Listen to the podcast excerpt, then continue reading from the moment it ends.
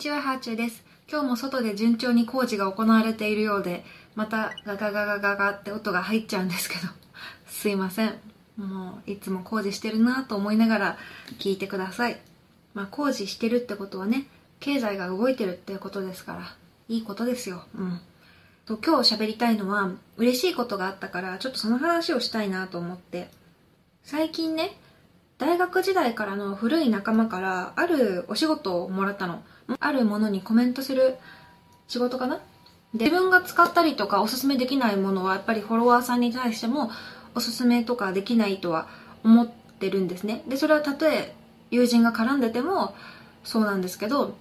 とはいえ、この商品はすごくいいなって思ったので、全然あのコメント出すよって言ったんです。そしたらもう、ハーチューにコメントもらえて本当に嬉しいって言ってもらって、で、隣でスタッフも喜んでおりますみたいな。そんな喜んでくれて嬉しいなっていう感じなんですけど、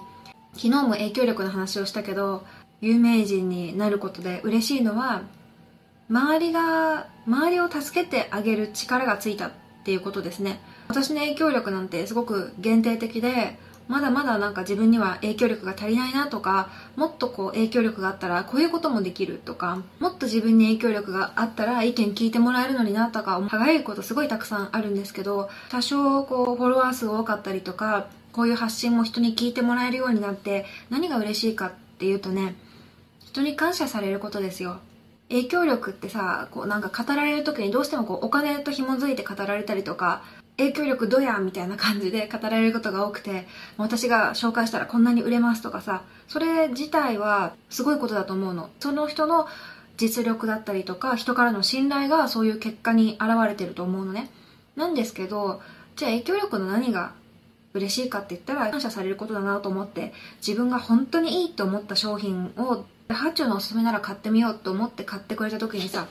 で買った人の人生が変わってハーチューのおかげでこれ知れた本当にありがとうって言ってもらったら私もすごく嬉しいしでそのおかげで地方のね小さなメーカーさんの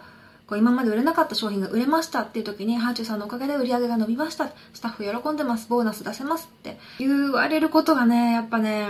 嬉しいな。生きてた甲斐あったなって 思いますね。影響力ってすごく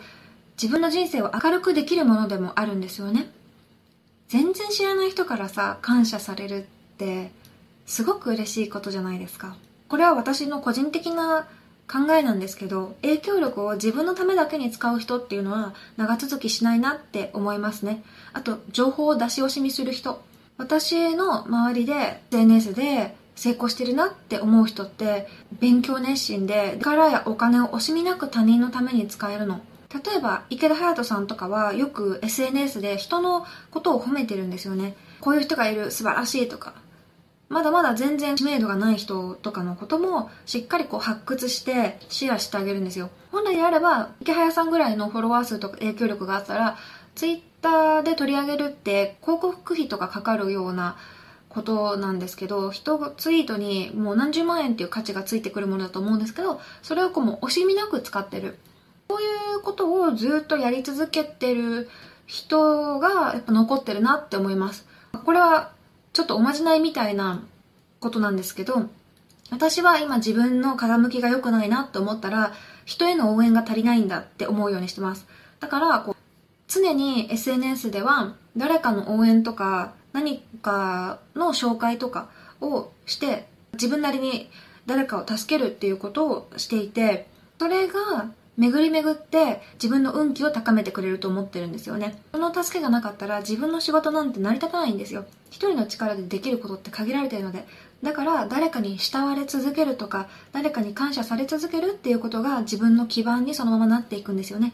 なので、感謝されるようなことを SNS を使ってどんどんやっていきたいなっていうふうに思いますね。これ私は恩送りって呼んでるんですけど、うん、恩を人に送る。これをやっていくことが最終的には自分の人生を豊かにしてくれると思います。今日はこの辺で。ではではまた。